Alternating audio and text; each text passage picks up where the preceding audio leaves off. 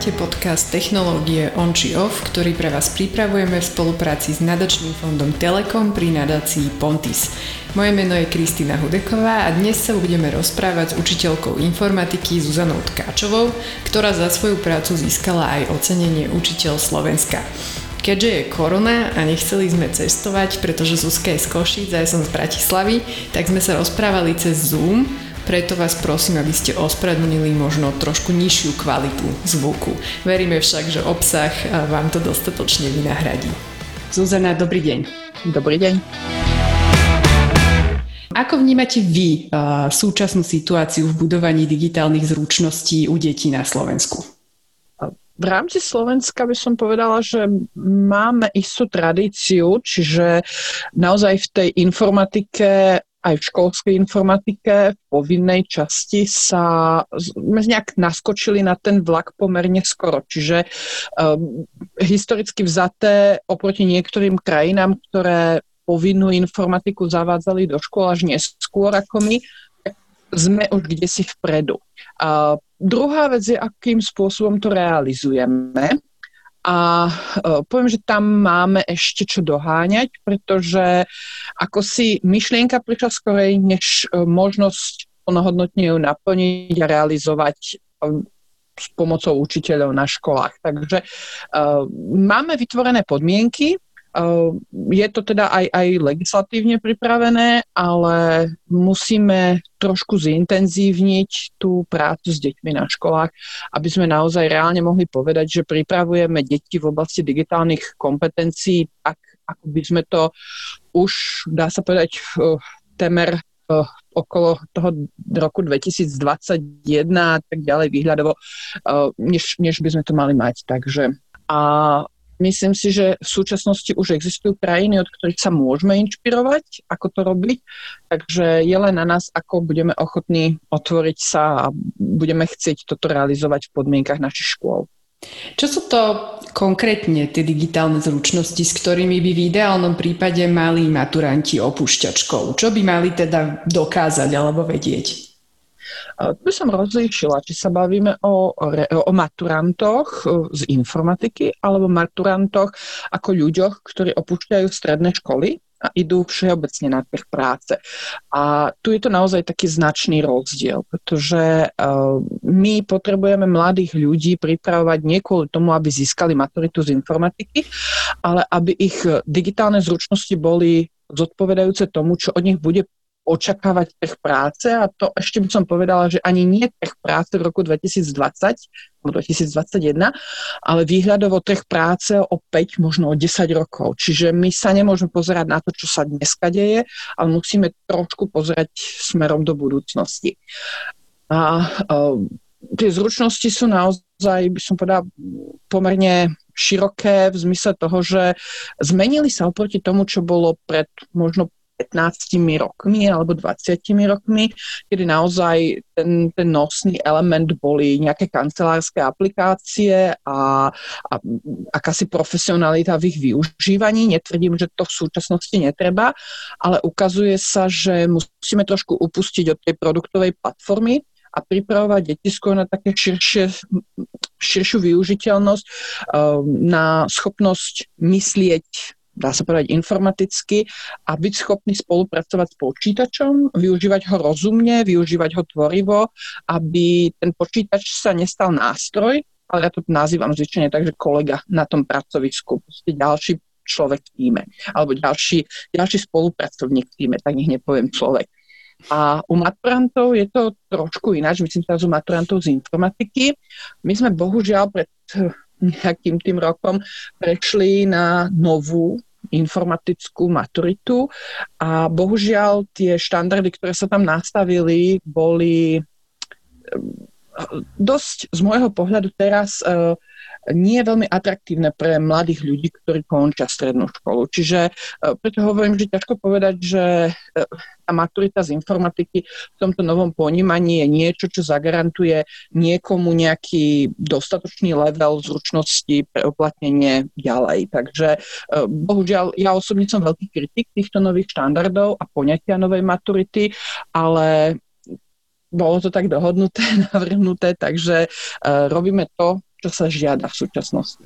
Stále sú však školy, ktoré tú informatiku vnímajú ako spred tých 15 rokov a deti učia najmä prácu s týmito kancelárskými aplikáciami, ako ste to nazvali, čiže Word, tvorby prezentácií v PowerPointe a tak ďalej. Ako to vnímate a prečo sa to nezmenilo? Vnímam to dosť kriticky, pretože naozaj učiť najmä keď zoberieme prezentácie v rámci základných škôl a učiť ich roky. Doslova sa stretávam s deťmi, ktoré mi povedia, že proste oni, oni robili niekoľko rokov tie prezentácie, ale oni sa ich neučili robiť moderne. Oni sa ich neučili robiť takým spôsobom, ako sa to naozaj v súčasnosti robí, ale robili to zastaralým spôsobom, bez toho, aby rozmýšľali na tých dizajnových prvkoch. Proste e, poviem, že tam, kde dospel učiteľ, ktorý k tomu viedol, tak boli nastavené tie deti a je to veľká škoda. Prichádzajú na strednú školu, majú mať za sebou povedzme tých 6 rokov informatiky povinnej na základnej škole a oni z nich 2-3 roky strávili, že buď teda naozaj vytvárali iba prezentácie, alebo po prípade ešte sa brúzdali kde si na internete. A to nie sú tie zručnosti, ktoré my očakávame od stredoškoláka, keď nastúpi na teda ten, ten finálny niekedy level uh, výučby informatiky. A potom vlastne stredná škola už nestíha dobiehať to, čo mala robiť základná škola. A respektíve stredná škola by nemala dobiehať to, čo nestihla urobiť základná škola, lebo potom uberáme z toho, čo by sme chceli tým deťom na tej strednej škole dať. Môžem povedať, že tá, tá výučba, ktorá v súčasnosti je, by mala smerovať úplne iným takým smerom, viac, viac koncepčným a viac takým, um, keď poviem slovičko programátorským, tak to bude veľmi také nepríjemné pre niekoho, ale, ale mali, mali by sme posilniť tú schopnosť ľudí myslieť programátorsky. Nemusí byť programovanie, myslieť programátorsky. Schopnosť analyzovať problém, riešiť ho, um, kriticky myslieť, posúdiť ho. Čiže ono sa to zdá, ako keby sme sa chceli dostať k niečomu, čo je nadpredmetové, ale v konečnom, info, v konečnom tom pohľade um, je všeobecne v školstve taká požiadavka dostať sa ďalej, než je len rámec každého jedného predmetu, aby sme naozaj umožnili deťom prepájať e, znalosti, zručnosti a hlavne to myslenie e, v širokých kontextoch. Takže informatika môže slúžiť aj k takému budovaniu tých mekých zručností, keď to mám tak povedať? Ja si myslím, že to by mala. To je, to je tá práve tá chyba, že keď, keď sa začíname orientovať práve na tieto produkty a to, poďme teda robiť kancelárske produkty do detajlov, vydrilujeme tie deti, nech to zvládajú, tak vlastne uh, ubúdajú nám práve tieto soft skilly, ktoré chceme v deťoch rozvíjať. A preto, že keď dáme deťom e, niekoľko rokov robiť prezentácie, neznamená, že my sme ich naučili prezentovať. My sme ich naučili preklápať informácie do, povedzme, PowerPointu a to ešte neznamená, že tie informácie sú tam dané m, mm, takým spôsobom, aby boli pútavé, aby dokázali naozaj si to obhájiť, vyargumentovať a podobne. Ja keď robím s deťmi, napríklad programujeme mobilné aplikácie, oni musia tú aplikáciu odprezentovať, ukázať, demonstrovať tú funkcionalitu. A toto je pre mňa oveľa vyššia úroveň schopnosti prezentovať, ako klikať a ukazovať niečo, čo kde si nakopírujem, preklopím, dám tam žlté pozadie a, a odrozprávam to. Čiže um, tie soft skills naozaj sú niečo, čo si ako keby spoločnosť žiada, ale uh, sprevažuje najmä u učiteľov naozaj tá myšlienka toho, že v prvom rade odovzdať vedomosti a, a tie také jemné zručnosti už ako keby boli niečo, čo si myslíme, že ich naplňame, ale uh, ukazuje sa, aj keď som v kontakte s firmami, tak hovoria, že proste táto časť je niečo, uh, čo naozaj potrebuje posilniť. Problém u nás na Slovensku je ale ten, že my sa snažíme, že vytvárame nové predmety na školách do kurikula, ktoré majú rozvíjať komunikačné zručnosti detí, povedzme. A teraz ja sa pýtam, že keď vytvoríme nový predmet, to je jedno jednohodinový, dvojhodinový, či ten žiak si bude rozvíjať tie komunikačné zručnosti iba v rámci toho jedného jediného predmetu, alebo či by si ich nemal rozvíjať integrálne v rámci každého jedného predmetu iného, pretože tamto má ten hlavný zmysel. Čiže zmeňme tú klasickú výučbu v tých povedzme teraz naozaj široko vo všetkých predmetoch tak, aby sa vytvorilo miesto pre deti, aby kriticky mysleli, aby prezentovali, riešili problémy a, a rozvíjali tieto svoje soft skills v rámci každého jedného predmetu. Informatiku samozrejme pre mňa nevynímajú, pretože informatika je v mojom ponímaní predmet trošku iný ako iné predmety. Chcem teraz zobrať na seba, že teda som informatik, tak to berem nejak ale ja zvyknem žiakom vravieť, že z pohľadu mňa ako učiteľa dostávajú s informatikou niečo, čo je extrémne silný nástroj do ich budúcnosti. Dejepis je fajn, ale uh, možnosť prispieť s tým dejepisom ďalej je trošku limitovaná oproti tým možnostiam a schopnostiam, ktoré budú mať, keď budú mať informatické nástroje. Oni môžu prospieť, prispieť informatikou aj k rozvoju, povedzme, poznania histórie a podobne. Ale, informatika im dáva tvorivý nástroj, ktorým oni na základe toho, čo bude v nich vo vnútri, ten kreatívny potenciál, môžu reálne meniť v budúcnosti ten svet vôkol seba.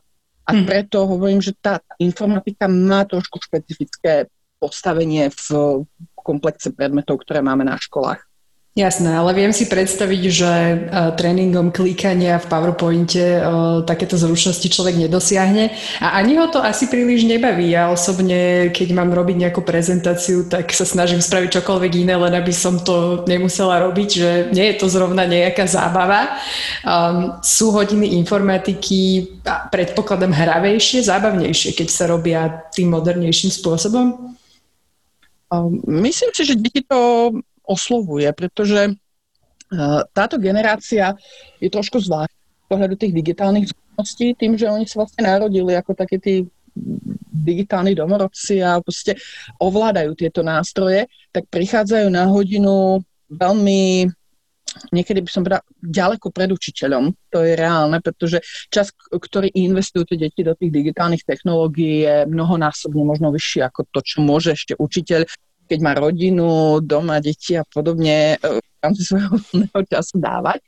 Ale e, v každom prípade e, tieto deti sú otvorené poznatkom, ktoré oni považujú za potrebné.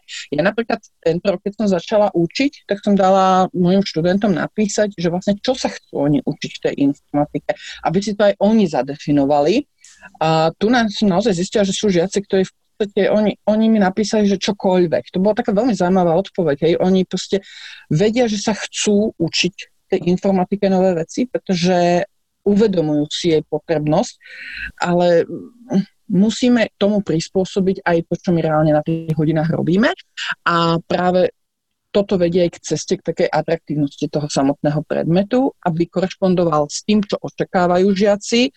A častokrát je to možno, že aj keď to ľudia možno si nemyslia, že by to tak je, ale častokrát je to to, čo aj ten trh práce svojím spôsobom potrebuje. Čiže títo mladí ľudia naozaj vedia o týchto digitálnych technológiách, chcú sa s nimi naučiť robiť a svojím spôsobom čakajú na ten podnet, aby, aby dokázali seba zmeniť na nejakého tvorivého jedinca. A aj keď niekto povie, že proste má tam žiakov, ktorí á, ich nadchne kreslenie obrázkov a podobne, no keď im nedám nič iné, tak relatívne nejakú skupinu detí to nákne. Ale, ale oni sa naučia byť spokojné s, s tým, čo dostanú, alebo byť nespokojné, že nedostanú to, čo by chceli.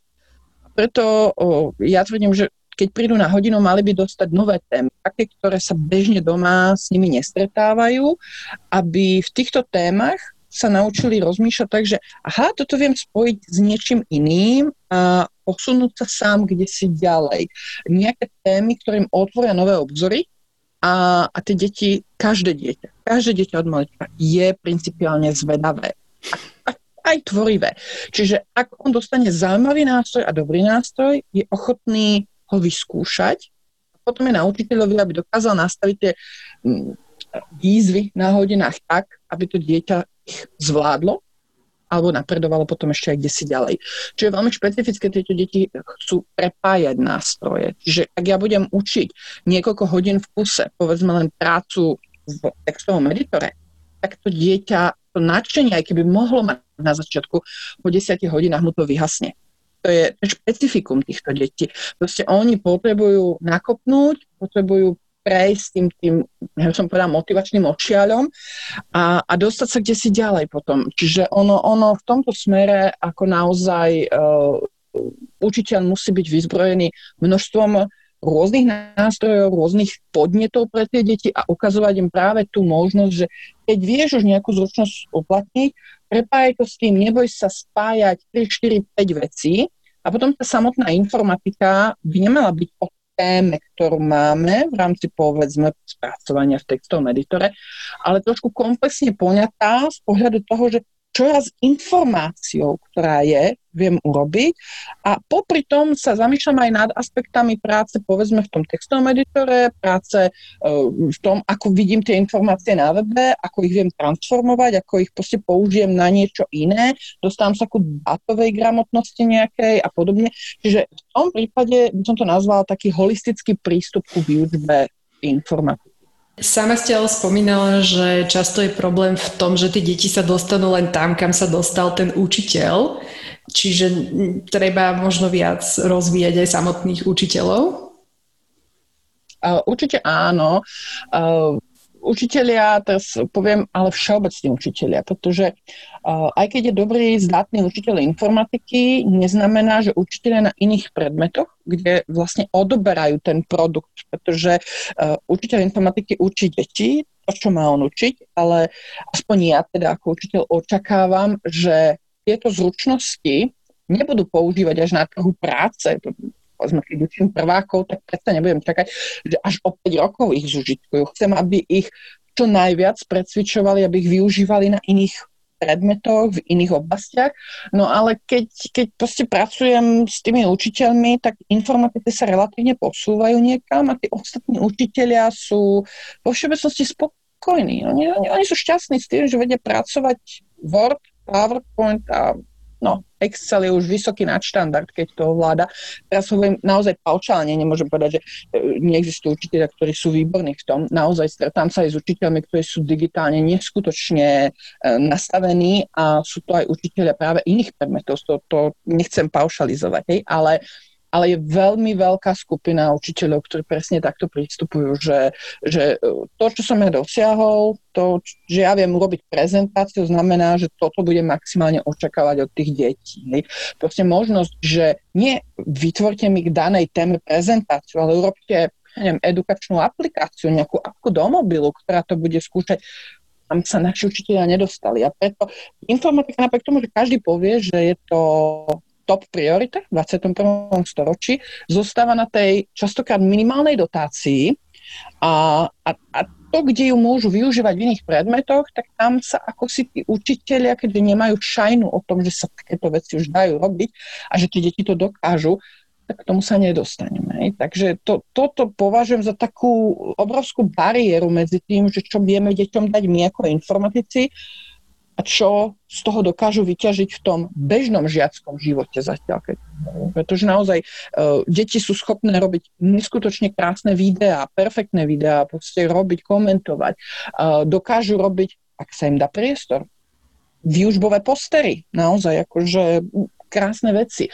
Alebo môžu robiť digitalizáciu reálneho sveta, keď zoberiem historické artefakty, proste vyskúšať si urobiť niečo takéto ak, ak, ak nastavíme informatiku, aby tie deti o týchto veciach vedeli, aby to mohli používať, musíme ale očakávať, že aj iní ľudia budú chcieť od tých detí, aby sa to používalo. Nech to proste nie je produkt sám pre seba. O, presne na to som sa chcela opýtať, že napriek tomu, že digitálne technológie sú už dnes bežnou súčasťou úplne hádam každej sféry nášho života. Sú učitelia aj rodičia, ktoré ich deťom vyslovene zakazujú. Že ich používanie počas hodiny alebo už vôbec v škole a niekedy aj doma teda je nemysliteľné. Ako toto vnímate? To je jedna, taký, jeden taký moment, možno práve tí rodičia, keď povieme, alebo niektorí učiteľia presne majú obmedzené tie znalosti o tom, čo dokážu tie deti robiť. Hranie počítačových hier, deti tam trávia veľa času, nie je to to, čo je reálny svet a podobne. Ako nájdete spustu argumentov, prečo nie. Keď sa pozrieme na vedecké výskumy, existujú rovnako veľmi zaujímavé argumenty, prečo áno, prečo niektoré počítačové hry reálne podporujú deti priestorovú orientáciu, proste e, kreativitu a, a, a zapájajú ich systémové myslenie a podobne. Čiže nemôžem si zobrať iba jednostranne, ja som za to, aby sa našiel nejaký kompromis medzi tým, čo, ehm, teda tým časom, ktoré deti trávia na počítači. V 21. storočí očakávať od detí, že nebudeš používať počítač, pomaly nebudeš používať ani mobil, ehm, je ako keby som povedala dieťaťu, že vieš čo, tak teraz nebudeš chodiť. Proste, aby si nespadol, aby si si neoblížil, neodrel kolena a podobne, tak 6 rokov ťa nepustím z postele, budeš tam stále, až potom ťa vypustím a budeš chodiť. Nebude chodiť. To dieťa sa bude musieť rovnako učiť a možno oveľa ťažšie v tom neskôršom veku, než by sa to naučilo tým prirodzeným spôsobom. Ako som spomínala, tieto deti sa narodili do spoločnosti, ktorá je digitalizovaná. Pre nich predstava nedigitalizovanej spoločnosti prakticky neexistuje. A, a preto by sa mali naučiť vyrastať s tými digitálnymi technológiami, ale v rozumnej miere. Čiže uh, nájsť ten priestor, ten čas, ktorý môžem dať. Uh, naozaj sú zase tie, tie extrémne prípady, že v materskej škôlke deti a podobne uh, nejakým spôsobom už tiež trávia rodičia im dávajú, nazvime to takmer tabletové pestúnky, kde deti proste strávia čas že sa o nich stará tablet. Tam by som nešla do extrému. Ale na základnej škole, keď sa naozaj v rozumnej miere tie deti dostávajú k počítaču, a keď aj rodič vidí, že dieťa robí produktívnu robotu na tom počítači. A aj hranie môže byť svojím spôsobom produktívna vec.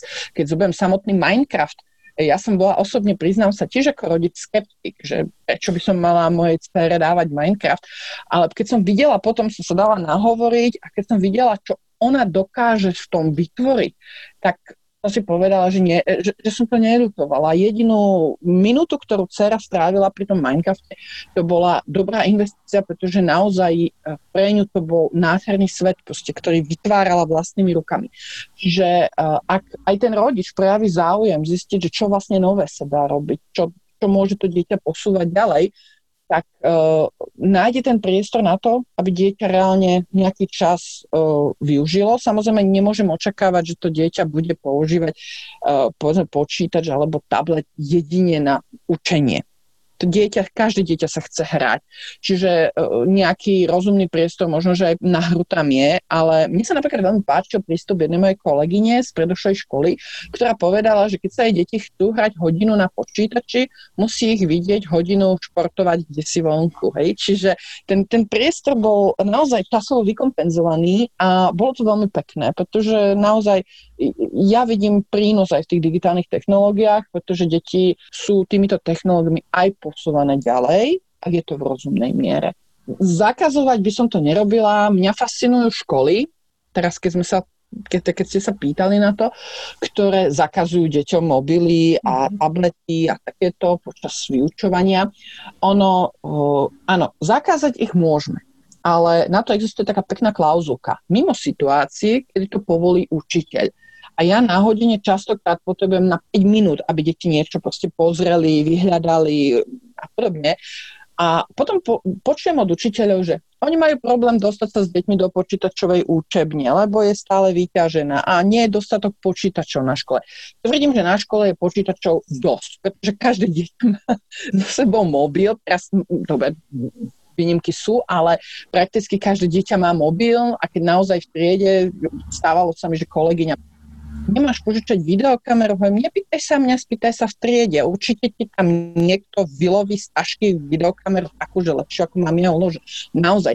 Čiže uh, tie deti majú tie technológie a učiteľ by mal na hodine vytvoriť priestor, že teraz používame tie technológie. Zároveň deti vidia, že to nie je zakázané, však sa hovorí zakázané ovoci, najlepšie chutí. Takže ak ja to budem deťom zakazovať, deti budú hľadať spôsoby, ako sa k tomu dostať, ako, ako to používať a podľa možnosti používať nelegálne a tak tam majú z toho radosť, že to robia poza chrbát učiteľovi a že ten učiteľ to nevšíma a podobne.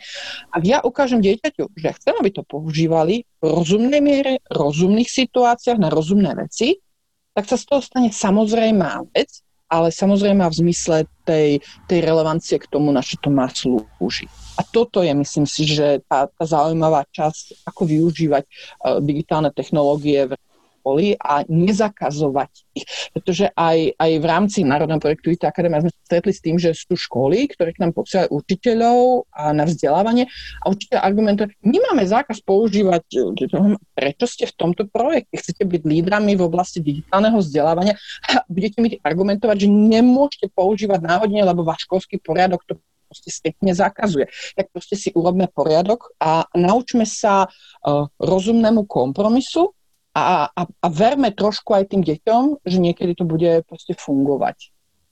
Ja si myslím, že práve toto je veľmi dôležité, pretože my, ktorí sme ešte s tými digitálnymi technológiami nevyrastali, možno niekedy úplne nevieme nájsť tú mieru a máme pocit, že nás až tak príliš zahltili a nevieme s nimi pracovať dostatočne efektívne. Čiže takýmto spôsobom by sa vlastne deti učili aj tomu, kedy je naozaj vhodné ich používať a kedy je na to ten správny čas a kedy možno e, sa vieme zaobísť aj bez nich.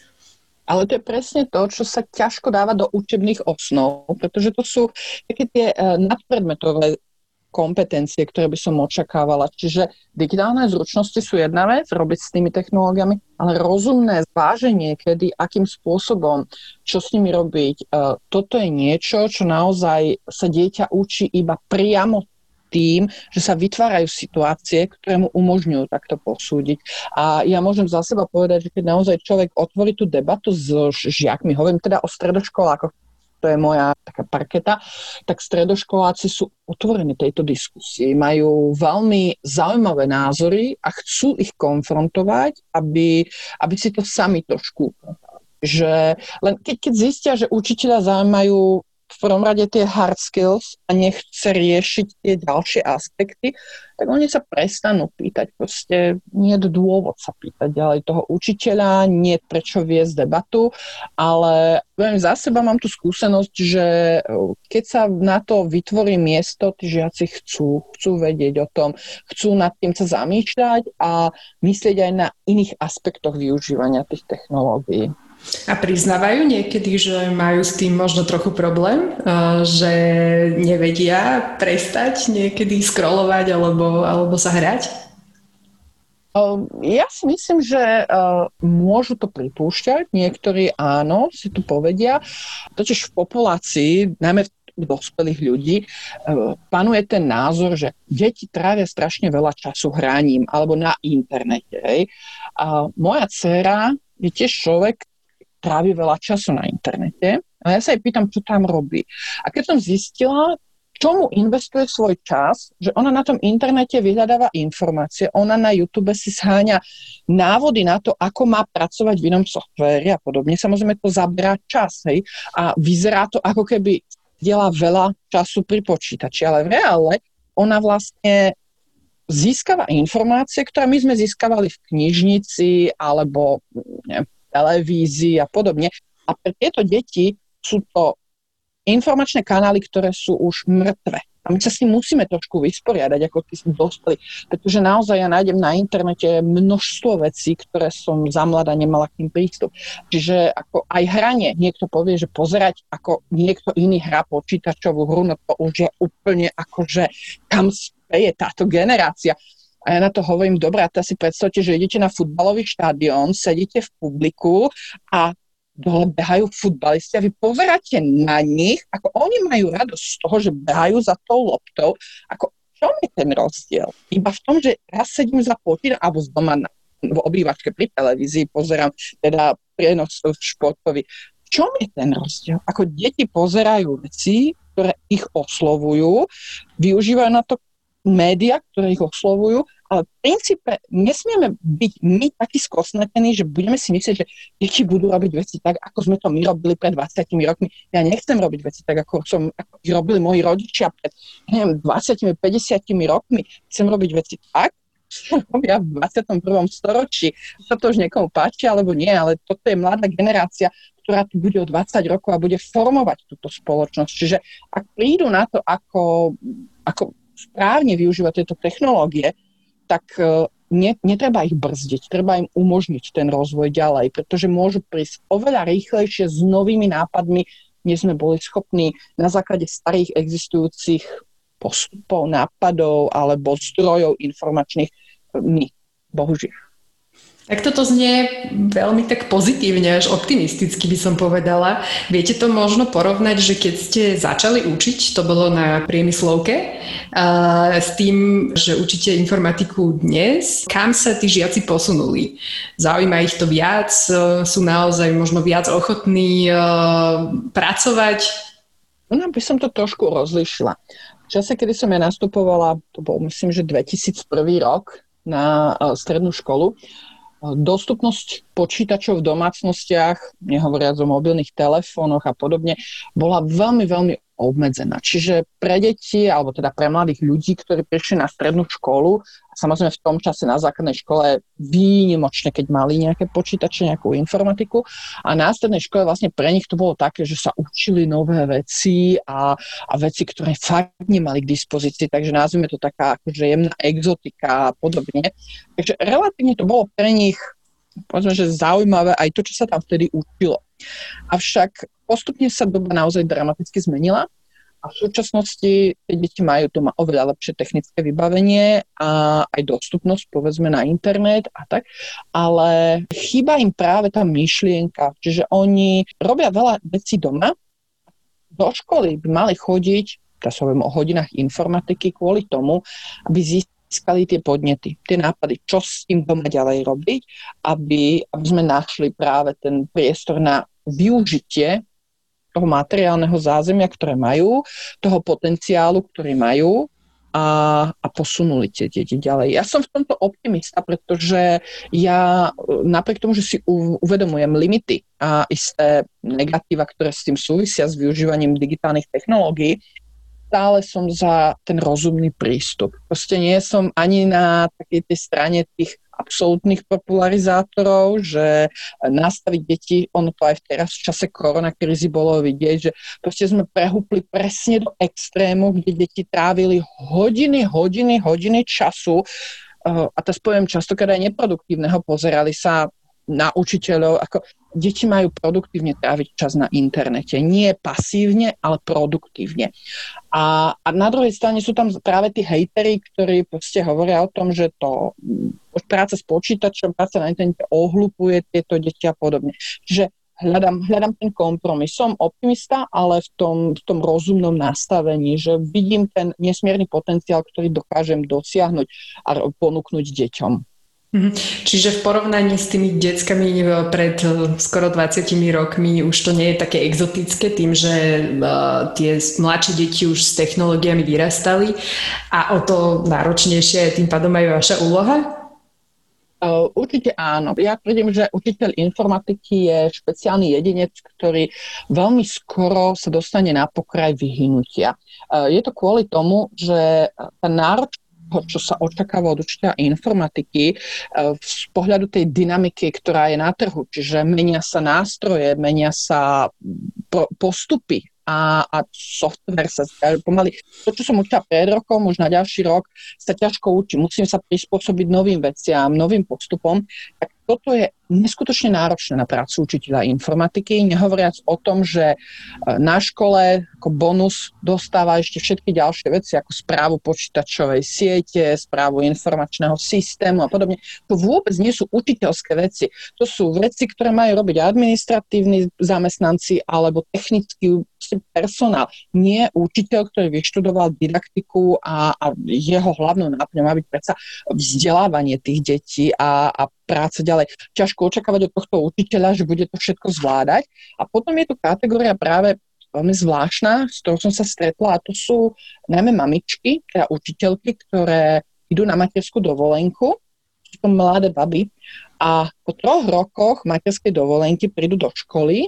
A keď im človek ponúkne, že máme hodiny informatiky, vy ste aprobovaná informatička, tak oni už po troch rokoch povedia, že ale oni sa na to necítia proste ešte tak, kde si na základnú školu, ale už ku stredoškolákom, že tam oni už to nedávajú. Proste naozaj ten, ten, ten výpadok za tých tri, možno bol, mohli byť na dvoch materských za sebou, aj 3-5 rokov, je pre nich taký neskutočný, že už sami, same cítia, že tam už, už, už, už nedajú. Matematiku ja to budem učiť ďalej, ale informatiku si neverím. A vlastne veľmi skoro prichádzajú tú svoju jednu aprobáciu. To, toto je veľmi smutné práve, sa to odzrkadľuje na tej situácii v školstve, lebo ona už potom vyhlási, že ona je matematička, povedzme, nie je informatička. A, a je ťažké získať v súčasnosti kvalifikovaných dobrých informatikov a informatičky, ktoré sú ochotné tie deti naozaj posúvať ďalej. Jasné, pretože mnohých možno láka odísť pri tých podmienkach, v akých naši učitelia pôsobia skôr niekde do praxe a ísť zarábať normálne peniaze. Keď už niekto vie raz programovať a rozumie počítačom, tak viem si predstaviť, že tá cesta môže byť pomerne ľahká. Deje sa to často? Mm, neviem posúdiť, do akej miery sa to deje často. Určite je to jav, ktorý, ktorý nastáva.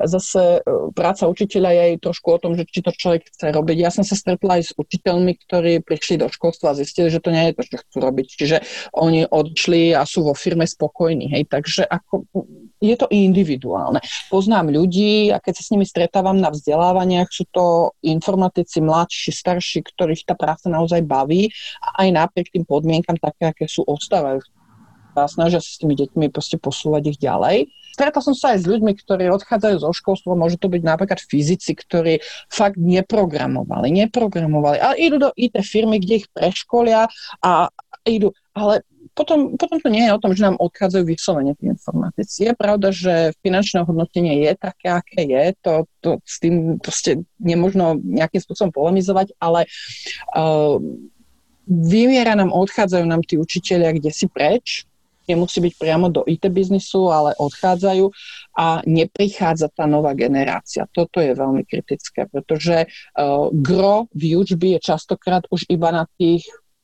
profesíne starších kolegoch, ktorí uh, proste do tej firmy neodišli a už po 50 už ani neodídu z pravidla, už, už to dotiahnu v tom školstve ale v každom prípade, keď to teraz posúdim, tak uh, vidím aj na základe toho, koľko mladých ľudí chce ísť študovať učiteľstvo informatiky na vysokú školu, že tieto čísla sú strašne, strašne nízke. A ťažko očakávať od študentov, ktorí nie sú nadšení týmto sa učia in, informatike na strednej škole, že on povie, tak ja, ja pôjdem študovať učiteľstvo informatiky, keď mám robiť to, čo vidím, že robil tu môj učiteľ informatiky. To je proste taký začarovaný kruh, z ktorého sa ťažko dostaneme vonku. No vám sa podarilo počas pôsobenia na gymnáziu Edity Štajnovej eh, zvýšiť počet maturantov, tuším, úplne z nuly na 10% ročníka z čoho... Viac, my sme dokonca aj viac. 20-30, myslím. No, výborne. Áno, Hej, a ešte vlastne veľkú časť z toho tvorili dievčatá, čo je pomerne netradičné. Čo si myslíte, že bol ten faktor, ktorý zavážil, okrem toho teda, že používate inovatívny prístup? Možno pri tých dievčatách, ako sa vám podarilo ich motivovať, aby sa tie informatiky nebáli, alebo aby sa v tom našli? Jedna vec môže byť prístup, ja tvrdím, že sú to témy, ktoré sa otvárajú. Proste e, téma je niečo, čo pohltí žiaka a musí sa identifikovať s tou témou samotnou, pretože ja môžem robiť bádateľskú výučbu a to ešte neznamená, že kvôli tomu žiak naskočí na informatiku. On hľadá tému, ktorá ho zaujme, tému, s ktorou sa identifikuje a preto, keď zistí, že toto je niečo, čo vie robiť som informatiky, tak on, on pochopí, že to je isté smerovanie do budúcnosti. Ja som síce mala taký vysoký počet maturantov z informatiky, ale netvrdím, že všetci išli na vysokú školu informatického smeru. Išli ale na odbory, ktoré sú blízke, sú novovznikajúce a, a využívajú tieto medzipredmetové poznatky.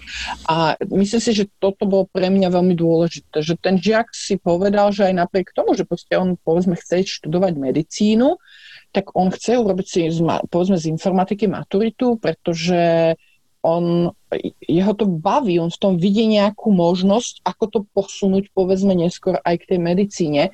A, a toto bolo pre mňa výzva. Proste, keď človek podchytí práve týchto briemajúcich uh, žiakov, ktorí uh, sa orientujú radšej iným smerom a ukáže im, že poďte sem, pozrite sa, že to, toto je nástroj, povedzme, pre umelcov. Ja som mala študentov, ktorí chceli ísť umeleckým smerom a z informatiky a pochopili, že vlastne informatika môže byť pre nich aj v, umere, v umeleckej branži nástroj, s ktorým vedia do budúcnosti pracovať a programovali. Aj darmo robia, že venujú sa grafike, ale proste našli si to uplatnenie, našli školu, ktorá im umožní programovať a robiť grafiku alebo pracovať v tom umeleckom smere alebo e, išli napríklad na bioinformatiku, kde mali prepojenie genetiky, biológie s informatikou a podobne. Čiže e, naozaj e, pre žiakov sú zaujímavé a atraktívne témy. A ten človek, keď zistí, že toto všetko sa dá robiť s informatikou, tak neodsúvajú na vedľajšiu koľaj a má záujem sa naučiť aj programovať, pretože si uvedomí, povedzme, že aj do geografie vie robiť nejaké veci, ak bude vedieť programovať, tak, mu to dá ďalší nástroj. Čiže toto je niečo, čo som sa snažila vštepovať do mojich študentov, aby si to uvedomili a preto potom naozaj ten záujem dokázať to, že viem to, proste už som do toho dal veľa času a, a chcem, chcem si z toho urobiť maturitu, bol taký prírodzený. Mm-hmm. Čiže to, že na iných školách alebo na väčšine škôl uh, dievčatá k tej informatike príliš neinklinujú, je podľa vás tým, že tam sa skôr tí učiteľia zameriavajú vyslovene len na to programovanie, len na tú abstraktnú informatiku a nedajú do toho žiadnu tú tému, o ktorej hovoríte? Áno, je to práve o tom, že tlačíme na pílu v tom smere, ktorom ako si uh, nie je až taký obrovský záujem. Keď niekomu poviete, že uh, tak používame hlavne nejaký matematický aparát a uh, z matematiky tiež nematuruje obrovské percento žiakov, aj keď je pravda, že idú aj na ekonomické smery a podobne, ale, ale nie je to až také extrémne masové. Teraz ako použijete matematiku a ešte niečo ďalšie, no to nie je veľmi veľký trhák pre povedzme dievčata niektoré a podobne. Skôr je to tá demotiva, de, demotivujúca uh, chvíľa, ale uh, keď, v okamihu, keď oni vidia ten zmysel toho prepojenia a keď spomeniem práve tých umelcov, oni si zobrali ešte aj maturitu z matematiky, umelci. Umelci, oni mi povedali potom, že idú na vysokú školu do zahraničia, sú jediní, ktorí majú široko ďaleko maturitu ešte aj z matematiky. A tú matematiku si brali kvôli tomu, že chceli byť trošku lepšie ešte v tom programovaní, aby mohli robiť do tej umeleckej sféry programovania. Čiže taký zvláštny synergický efekt, ale, ale mne to dáva logiku a pre nich potom aj tá matematika bola ľahšie zvládnutelná, pretože videli v nej zmysel. Nebolo to to abstraktné, nebolo to niečo, čo, čo je predmet pre predmet, ono to sa využívalo priamo na niečo konkrétne, rozumné, ktoré ich oslovilo. Čiže uh, áno, tlačíme na pil, snažíme sa veľmi uh, ukazovať žiakom hlavne tú, tú matematickú, logickú, abstraktnú rovinu toho programovania a, a trošku by sme mali otvoriť možnosti aj pre tých ináč rozmýšľajúcich. Dievčatá majú trošku iný prístup možno k niektorým veciam a, a umožniť im nakúknúť do toho a nájsť si tam tú časť, ktorá ich osloví. Ja si pamätám moje hodiny informatiky a presne to bolo o tom, že sme sa učili programovať, ja už ani neviem v akom programe a v podstate jediné, čo si pamätám je blikajúce sivé písmenko na čiernej obrazovke a vôbec nikto nerozumel, že prečo sa to učíme a čo tým vlastne chceme dosiahnuť. Um, vy ste používali alebo stále používate pri výučbe aj mikrobity. Môžete možno priblížiť, že čo to je?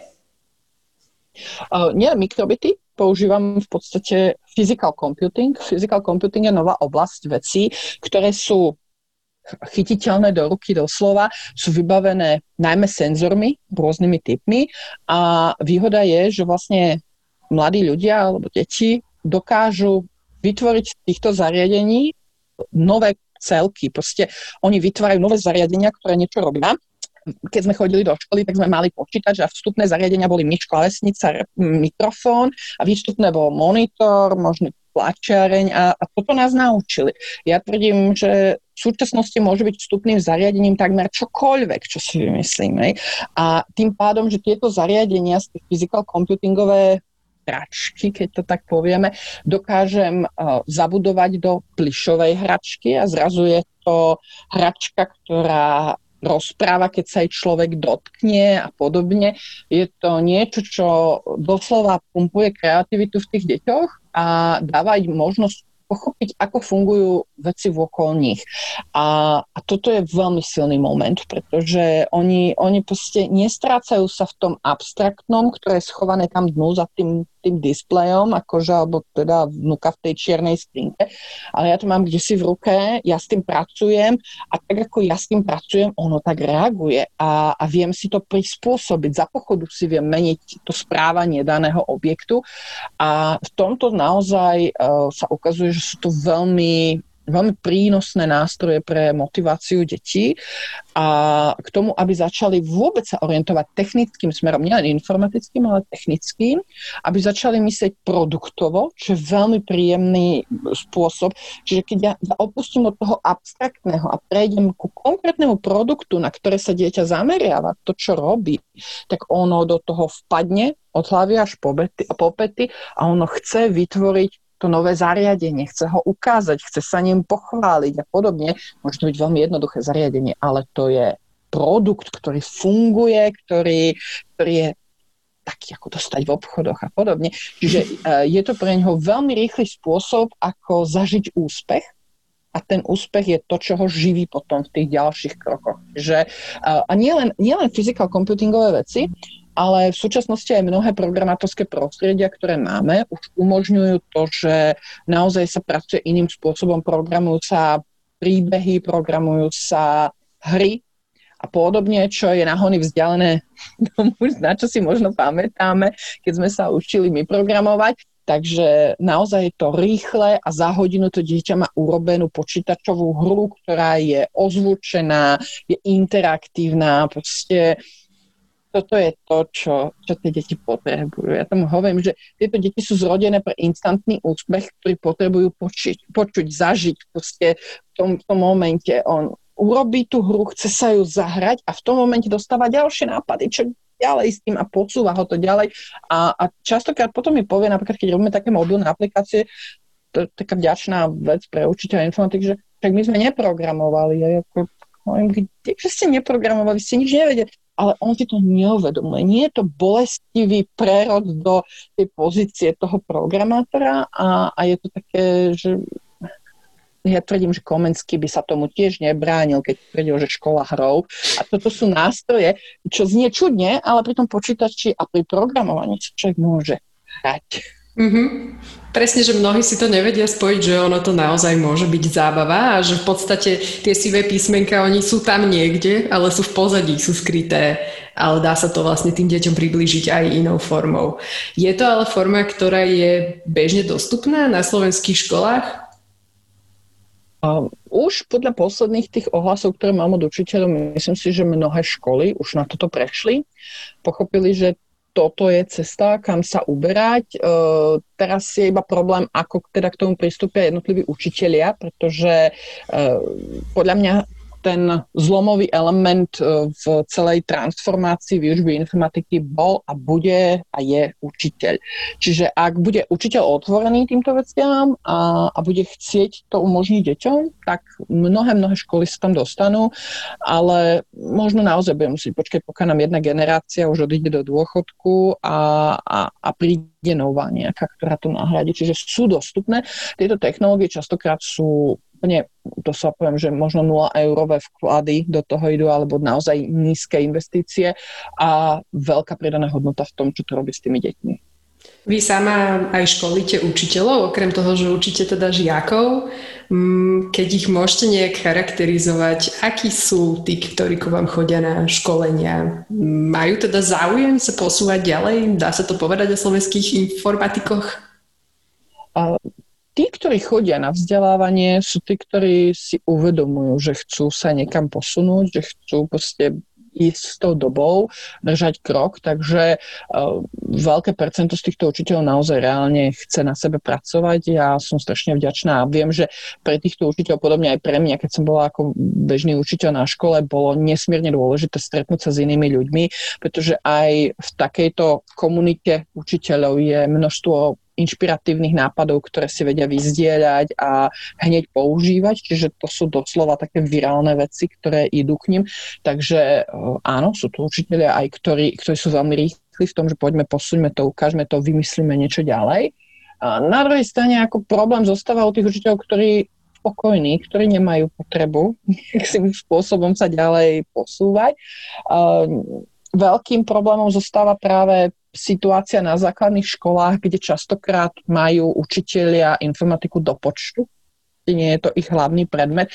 A pritom, keď máte povedzme, ja neviem, 16 hodín matematiky a dajú vám pár hodín informatiky, tak no nie je času, nie je priestoru, aby ste naozaj reálne sa do hĺbky tej informatike venovali tak, ako by si to tá informatika vyžadovala.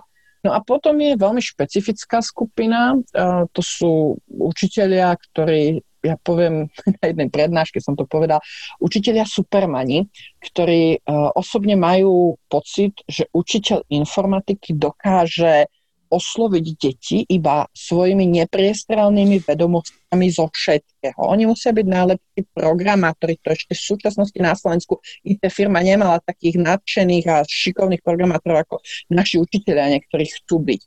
Uh, musia byť najlepší uh, administrátori, musia byť najlepší uh, naozaj vo všetkom, vo všetkých produktoch, ktoré prichádzajú nové na trh, ale ukazuje sa to, že zabúdajú na to, že v prvom rade oni sú učiteľi. Oni by mali byť v dobrí učitelia a tá potreba mať učiteľa, ktorý zhltol všetku múdrosť sveta, je najlepší, neomilný Google na hodine toto už deti neoslovujú. Lebo naozaj oni si uvedomujú, že dokážu byť rýchlejšie pre tým učiteľom. Oni potrebujú učiteľa, ktorý ich nakopne, ktorý ich nátchne a dokážu mu prepá- akože prepáčiť aj niektoré veci, ktoré nevie a je krásne práve na hodinách to, že ja, ja som rada, keď ma žiak niečo naučí nové na hodine, pretože poznám toho žiaka úplne v inom svetle.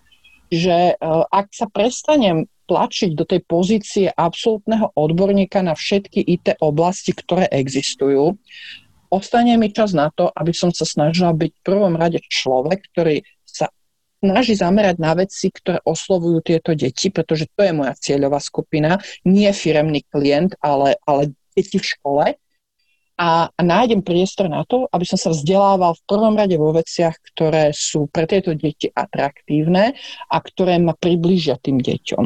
A, a toto si niektorí z tých učiteľov naozaj musia uvedomiť, pretože uh, potom prechádzame do toho encyklopedizmu, ktorý, v ktorom oni vyrastali, tí starší učiteľ niektorí, ale aj netvrdím, že len starší, aj mladší. A e, to je taká choroba nadšeného učiteľa, že má dojem, že za jeden rok výučby na škole musí naliať do tých žiakov to, čo sa on učil 5 rokov na vysokej škole, lebo to je ten najvyšší level odbornosti. Ale, ale to sú deti. Oni, oni nepotrebujú mať tieto poznatky. Oni potrebujú mať radosť z toho, že sa naučia niečo nové, že, že ich to posunie kde si ďalej a že chcú ísť v tom, kde si ďalej. Lebo ak by to bolo také jednoduché, že stačil by nám ten Google učiteľ v tej triede, ktorý všetko vie, tak by sme mali strašne veľa tých maturantov, ktorí by chceli robiť, ale oni to nechcú. Čiže kde si nastáva problém potom pri tej komunikácii, takže aj učiteľia si musia uvedomiť, že toto nie je to, čím ohúria tie deti. Okolo 50% učiteľov informatiky v skutočnosti nie sú učiteľe informatiky, že sú to učiteľe iných predmetov, ktorým sa tak nejak dostala ku počtu, do počtu, lebo to možno jednoducho na ich škole nemá kto robiť. Chodia aj oni sa ku vám vzdelávať, respektíve aké sú možnosti pre nich, ak chcú tie svoje zručnosti zlepšovať? Uh, u nás taká skupina ľudí, ktorá, ja ich mám strašne rada, uh, ktorá naozaj je nadšená, pretože učí tú informatiku. Oni sú neskutočne otvorení uh, novým veciam. Netvrdím opäť, to nie, vše, to nie je paušalizovateľné, ale je, to, je medzi nimi takáto skupinka týchto ľudí, ktorí aj keď idú z úplne iného smeru, nemajú to vzdelanie informatické, ale sú otvorení, nadšení a dokážu to nadšenie odovzdať tým deťom. A tí hľadajú každú možnú príležitosť, kde sa dá niečo naučiť, aby, aby to posunuli. Chodia na vzdelávania, mám ich veľmi rada, pretože práve to, že prichádzajú z iných oblastí, im umožňuje myslieť, nazvime to out of the box. Hej, proste vyskočiť a myslieť úplne ináč, pozerať sa na tú informatiku presne cez tie iné témy, proste hľadať tam nové veci, ktoré tie deti oslovia. A potom je tá skupina, no, ktorá, ktorá to bere ako proste povinnú súčasť, naučila sa teda ten Word, Excel a skicár a, a, a vyhľadávanie na internete a, a to zabezpečí pre deti bezpečné prostredie, to myslím ako, že teplo, ticho a, a internetové pripojenie, aby mohli hrať počítačové hry a tráviť absolútne zbytočne jednu hodinu týždenne v škole na hodine informatiky, ktorá ich naozaj nikam neposúva.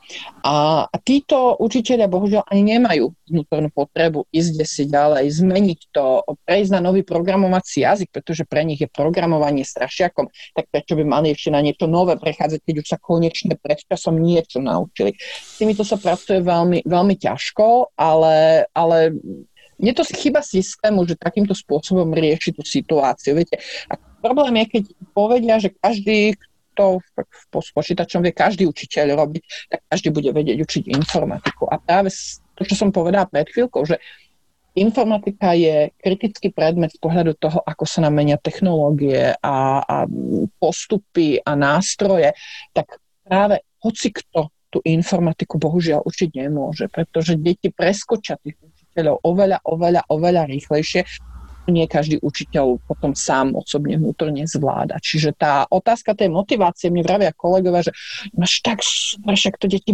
baví tá informatika ako motivácia je taká prírodzená. Nie, ona nie je až taká samozrejmá vec. Žiaci k tomu potrebujú tú ďalšiu živnú pôdu, kde tú motiváciu môžeme rozvíjať, ale ale v prvom rade musí tam byť ten učiteľ, ktorý je prístupný tomu, že chcem to robiť takto a, a to znamená ísť do toho s tým nasadením, že to nerobím len ako doplnok, ale je to ústredný môj motív proste toho fungovania.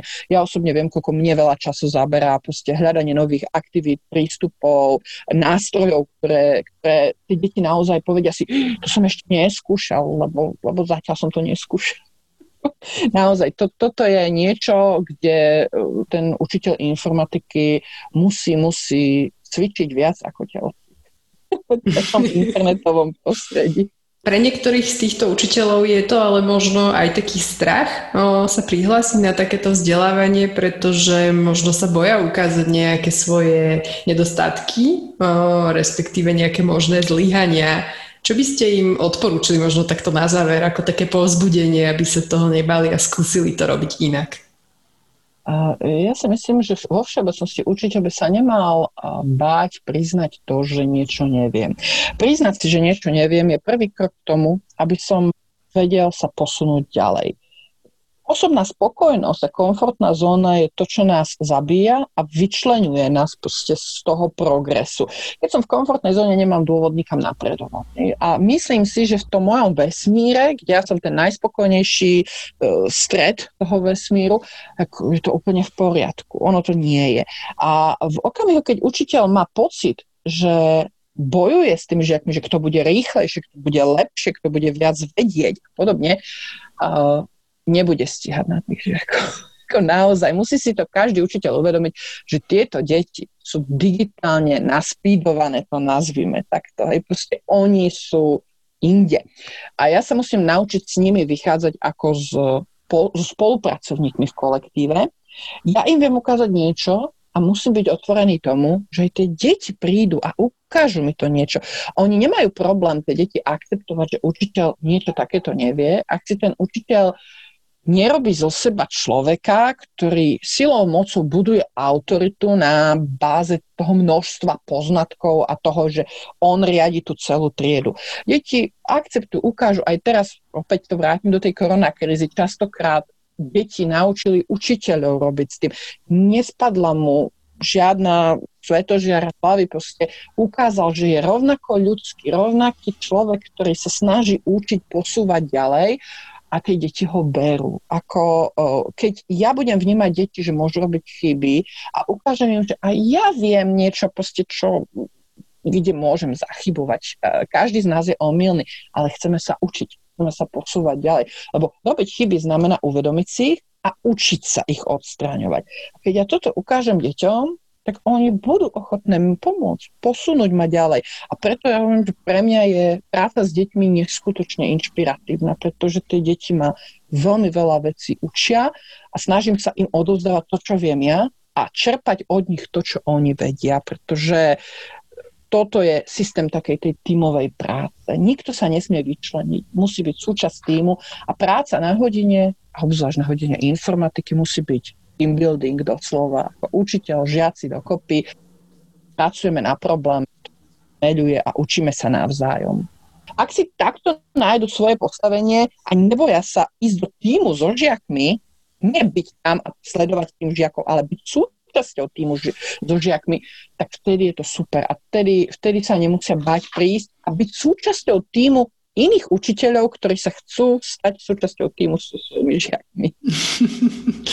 Krásne. Myslím, že táto posledná odpoveď by sa dala aplikovať aj na rôzne iné profesie, nielen u učiteľov. Ďakujem veľmi pekne za veľmi zaujímavý rozhovor, kde sme sa dozvedeli o tom, že vlastne informatika je dnes už asi úplne niekde inde, ako sme my starší zvyknutí. Verím, že mnohí v ňom nájdete inšpiráciu a budem sa tešiť do počutia niekedy na budúce. Zuzke prajem ešte príjemný večer. Ďakujem pekne za pozvanie a príjemný večer všetkým.